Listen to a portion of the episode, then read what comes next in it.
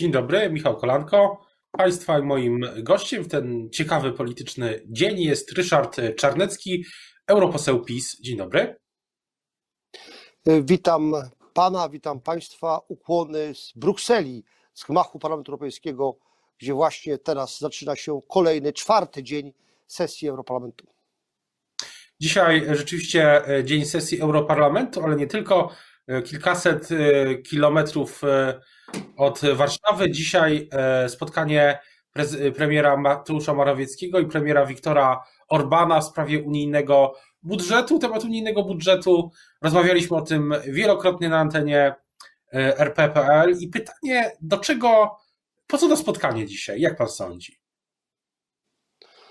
To jasne, że dwa państwa, które walczą o swoje interesy, muszą uzgadniać stanowiska w tej no, trudnej grze o wielkie pieniądze. Ostatni raz takie wielkie pieniądze, ponieważ Polska i Węgry za około dekady, Polska trochę szybciej, staną się płatnikami netto, więc to jest ostatni moment, ostatnia siedmioletnia perspektywa finansowa Unii, czyli siedmioletni budżet Unii Europejskiej, gdzie i Warszawa, i Budapeszt mogą pozyskać bardzo znaczące środki z budżetu, a ich składka członkowska do Brukseli będzie wciąż mniejsza. Dzisiaj na przypadku Polski wynosi 4,5 miliarda euro, ale rośnie.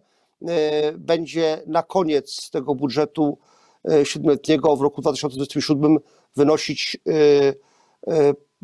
ponad 6 miliardów euro, 6,4 miliarda mniej więcej, ale niedługo po tym to, co będziemy brać z Brukseli, będzie już większe niż nasza członkowska. Stąd ale... myślę, że ten, kończąc, ten instrument weta jest o tyle potrzebny, żeby sparaliżować wszystkie zakusy, potencjalne, ale prawdopodobne zakusy zabrania nam pieniędzy w najbliższych latach. Ale zaraz, bo skoro premier Morawiecki i jak rozumiem premier Orban no właśnie mówią o tym wecie, no to po co coś ustalać, skoro, skoro stanowisko jest takie same, wetujemy. Czyli jak rozumiem dzisiaj no. jednak będzie o taktyce. Tak, ale panie doktorze, no, weto to nie jest koniec świata. Po nas choćby potop to nie jest taktyka rządów polskiego i węgierskiego. Co po wecie? Bo ja jestem przekonany, że prezydencja niemiecka, chcąc uniknąć blamażu i braku uchwalenia budżetu w ciągu tych sześciu miesięcy, kiedy Berlin kieruje Unią Europejską formalnie, nie tyle faktycznie, ale formalnie, tego nigdy jeszcze się w historii nie zdarzyło, aby nie było uchwalonego budżetu przed jego wejściem w życie. W związku z tym Niemcy na pewno będą chciały uniknąć takiej wizerunkowej wtopy, tym bardziej, że łatwo się im przypomni pewnie, że przez pół roku nie były w stanie stworzyć rządu, tylko Belgia w Unii Europejskiej tworzyła rząd dłużej. W związku z tym jakaś płaszczyzna kompromisu się otwiera. Sądzę, że właśnie o tym dzisiaj premierzy obu tych państw, które pan wymienił, Węgier i Polski, będą dyskutować, co dalej, co dalej po wecie, jaki scenariusz. Ale y, po wecie, które nastąpi, czy po tej, decyzji, po tej decyzji ogłoszonej na spotkaniu konferencji ambasadorów? E, dzisiejsza rozmowa będzie dotyczyć y, scenariusza, co robimy w sytuacji, gdy Węgry i Polska mówią nie dla budżetu. Jakie przewidujemy reakcje? Nie mówię o tych tutaj w Europarlamencie, bo tutaj oczywiście jest takie gadanie, że dwa kraje szantażują całą Unię. No, zwykle to większość szantażuje mniejszość, no ale zostawmy tą logikę przewodniczącej frakcji socjalistycznej z Hiszpanii, pani Perez. Chodzi o to, o przewidywania, co pojawi się na stole już po mm, wecie i na co my się możemy zgodzić, a na co nie. Przypomnę, że na drugim, bo pierwszy kończył się fiaskiem, drugim lipcowym szczycie unijnym w Brukseli, no też wprowadzono formułę praworządności, też, że ona miała wyrwane kły. W związku z tym praktycznie e, takim instrumentem praworządnościowym, który został e, ustalony w Brukseli w końcu lipca, nie można było w praktyce nic Polsce czy innym krajom mm, zrobić. Dlatego e, te ustalenia szczytu unijnego zostały zmienione przez naszych zachodnich partnerów. Gdybyśmy gdyby nastąpił powrót do tej formuły, że mówi się o praworządności, ale nie ma praktycznie żadnych możliwości kar, no to byłoby to e, optymalne. Ale z drugiej strony, czyli scenariusz będzie taki, że 10 grudnia na szczycie unijnym najpierw Polska i Węgry powiedzą nie temu, co jest na stole, a później e, zobaczymy, czy Polska zobaczy i Węgry, co zaproponują Niemcy i inne państwa. Tak to, tak to rozumiem. E, wszystkie scenariusze wchodzą w grę.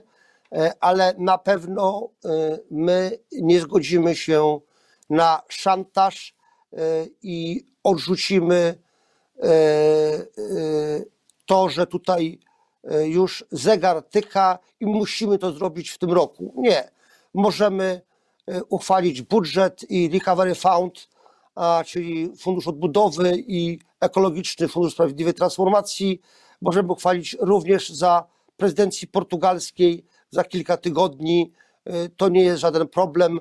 E, unijny budżet e, będzie i tak i tak uruchomiony. To nie jest sytuacja jak w Ameryce, kiedy brak porozumienia budżetowego w kongresie oznacza, że urzędnicy muszą iść na przymusowe urlopy albo w sytuacji ostatecznej nie mają płaconych pensji. Tutaj są uruchamiane, Europa to jest bardziej bezpieczna w tym względzie, są uruchamiane jednoroczne prowizoria. To nie jest jakiś specjalny problem i ból głowy. E, na pewno nie damy się e, przyprzeć do muru e, i nie będzie polskiej, czy węgierskiej, czy też słoweńskiej, jak proszę, zgody na ten szantaż. A czy rozpatruje Pan te negocjacje w kategoriach tego, kto jest miękkiszonem, a kto nie? Jak mówi Zbigniew Ziobro? Prawdę mówiąc, deklaracja pana ministra sprawiedliwości i przewodniczącego strony Polski, ona absolutnie idzie mm, w parze, no wręcz powtarza zapowiedź weta, którą w tygodniku Gazeta Polska ogłosił, ogłosił pan prezes Jarosław Kaczyński. Więc tutaj ja niespecjalnie widzę jakichś fundamentalnych różnic w naszym obozie. No być może porozumienie ma w tej kwestii stanowisko mm, e, nieco mniej e, atomowe, ale w sumie e, wszyscy się zgadzają, że trzeba wetować. Ale też, no właśnie, ale z jakiegoś powodu pan minister Ziobro taką różnicę próbuje akcentować. E, e, może, e, może, ale w moim przekonaniu jeżeli po stronie Polski, jeżeli po stronie Polski uwaga po stronie polskiego parlamentu, bardzo mocne wsparcie mm, decyzji rządu, pokazanie, że rząd dysponuje wbrew informacjom, które pojawiły się na Zachodzie poprzez opozycję w Polsce, rząd dysponuje większością, ma większość w tej sprawie, to są rzeczy, które wzmacniają. A co do, e, co do właśnie Brukseli i tych kuluarów w Parlamencie Europejskim, e, co się mówi właśnie e, w tych w, w kuluarach? Czy, czy jest oczekiwanie, że, że prezydencja niemiecka dopnie swego, nawet za cenę pewnych ustępstw, czy, czy nie? To, co się mówi, to jest element gry negocjacyjnej bo wczoraj była debata na ten temat, skądinąd trochę takie zaskakujące i dziwaczne, że mm, e, e, dopiero trzeciego dnia podczas sesji Europarlamentu mówi się o kwestii kluczowej, czyli o olbrzymich pieniądzach. A, mm, a nie pierwszego dnia. To jest dziwaczne. Myślę, że tego wyborcy, podatnicy w Europie nie za bardzo rozumieją. Natomiast w moim przekonaniu te wszystkie wypowiedzi, takie bardzo twarde, powoływanie się, że dwie trzecie e, mm, obywateli krajów członkowskich Unii chce powiązania praworządności z mm, pieniędzmi. E, wypowiedzi szefa liberałów, byłego premiera Rumunii Ciolosa, że tutaj dwa kraje szantażują mm, e, Unię. No, to są wypowiedzi, które w moim przekonaniu są elementem negocjacji. To jest takie przypieranie do muru, do ściany, e, po to, żeby złamać e, e, Polskę i Węgry. Polska i Węgry nie da się złamać tej kwestii, bo to jest kwestia fundamentalna, chodzi o wielkie pieniądze i myślę, że zostawmy te różne retoryczne zwroty. Po polskiej stronie, w moim przekonaniu, te takie twarde stanowisko i parlamentu, czy poszczególnych partii koalicyjnych, one stwarza większe możliwości negocjacyjne dla rządu i dla premiera. To ciekawe, to ciekawe, bo myślę, że też wszyscy będziemy śledzić to, co wydarzy się na tego, e, tego 10 grudnia lub, lub później, ale to, co wydarzy się dzisiaj w Europarlamencie, to głosowanie nad e, rezolucją Parlamentu Europejskiego w sprawie protestów e, strajku kobiet w Polsce. Czy uważa Pan, że ta rezolucja jest potrzebna? W tej sprawie wypowiadały się e, europosłanki e, Prawa i Sprawiedliwości z grupy europejskich konserwatystów i reformatorów i myślę, że e, bardzo mm, w sposób wyważony, ale też jednoznaczny przedstawił nasze stanowisko. Co do, a spodziewa się Pan, że klub EPL będzie spójny w tej sprawie, bo takie zapowiedzi już są Andrzeja Halickiego z Platformy.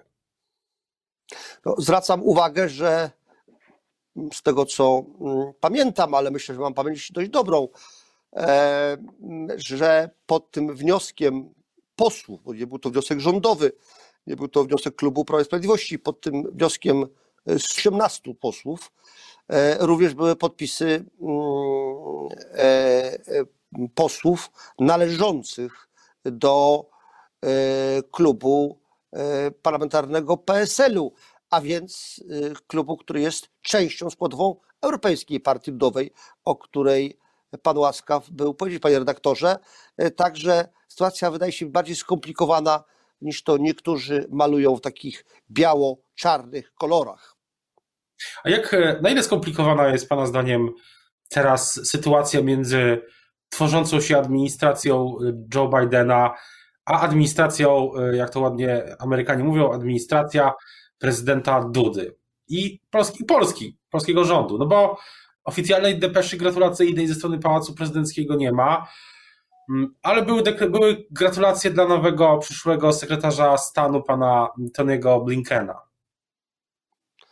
E, prezydent Duda e, w swej depeszy, która została mm, Y, przekazana władzom amerykańskim jeszcze przed, uwaga, o tym się w Polsce nie mówi, przed y, gratulacjami ze strony Chin, była mowa, no depesza była, była tam mowa o udanej kampanii. No, udana kampania to jest kampania zwycięska, więc proszę nie oczekiwać, że będzie druga depesza w moim przekonaniu E, e, ta jedna wystarczy, to była pierwsza gratulacyjna. E, Polska we własnym interesie musi współpracować z każdą administracją amerykańską, czy to będzie republikańska, czy demokratyczna. W kwestii dla nas kluczowej, czyli relacjach z Rosją, nie ma Bogu dzięki, God thanks, nie ma mowy o powtórzeniu sytuacji z pierwszej kadencji prezydenta y, Obamy, kiedy sekretarzem stanu była pani Hillary Rodham Clinton, która y, y, tej kadencji USA poszły w kierunku resetu z Rosją i niejako poświęciły nasz kraj, kraj naszego regionu na ołtarzu tej współpracy z Kremlem. Teraz tak nie będzie. Demokraci powiedzieli to, co powiedzieli o rosyjskich interwencjach, ingerencjach w wybory prezydenckie przed czterech lat. Demokraci są bardziej sceptyczni nawet wobec Rosji niż prezydent Trump. W związku z tym ich kurs będzie kursem podobnym do Trumpa, a nawet jeszcze bardziej ostrym wobec Rosji. I tutaj jestem spokojny. Może się zmieni polityka amerykańska, czy na pewno się zmieni wobec Unii Europejskiej, wobec organizacji międzynarodowych typu WHO, czyli Światowa Organizacja Zdrowia. One były krytykowane mocno przez Trumpa. Biden pewnie z tej krytyki zrezygnuje. Pewnie nie zmieni się jakoś specjalnie stosunek Waszyngtonu do Pekinu, może się zmienić do Ameryki Łacińskiej. Natomiast to są sprawy dla nas troszkę mniej ważne. Amerykanie są bardzo pragmatyczni, to wiemy, mówię to jako historyk.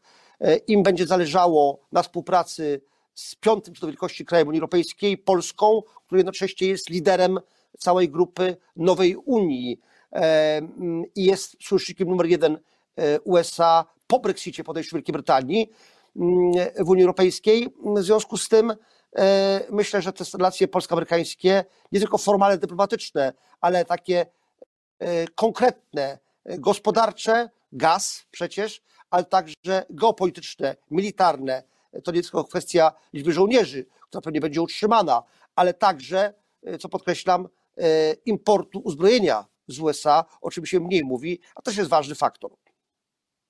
O tym, co, co dalej, będziemy na pewno też wielokrotnie rozmawiać. Teraz już bardzo dziękuję za rozmowę.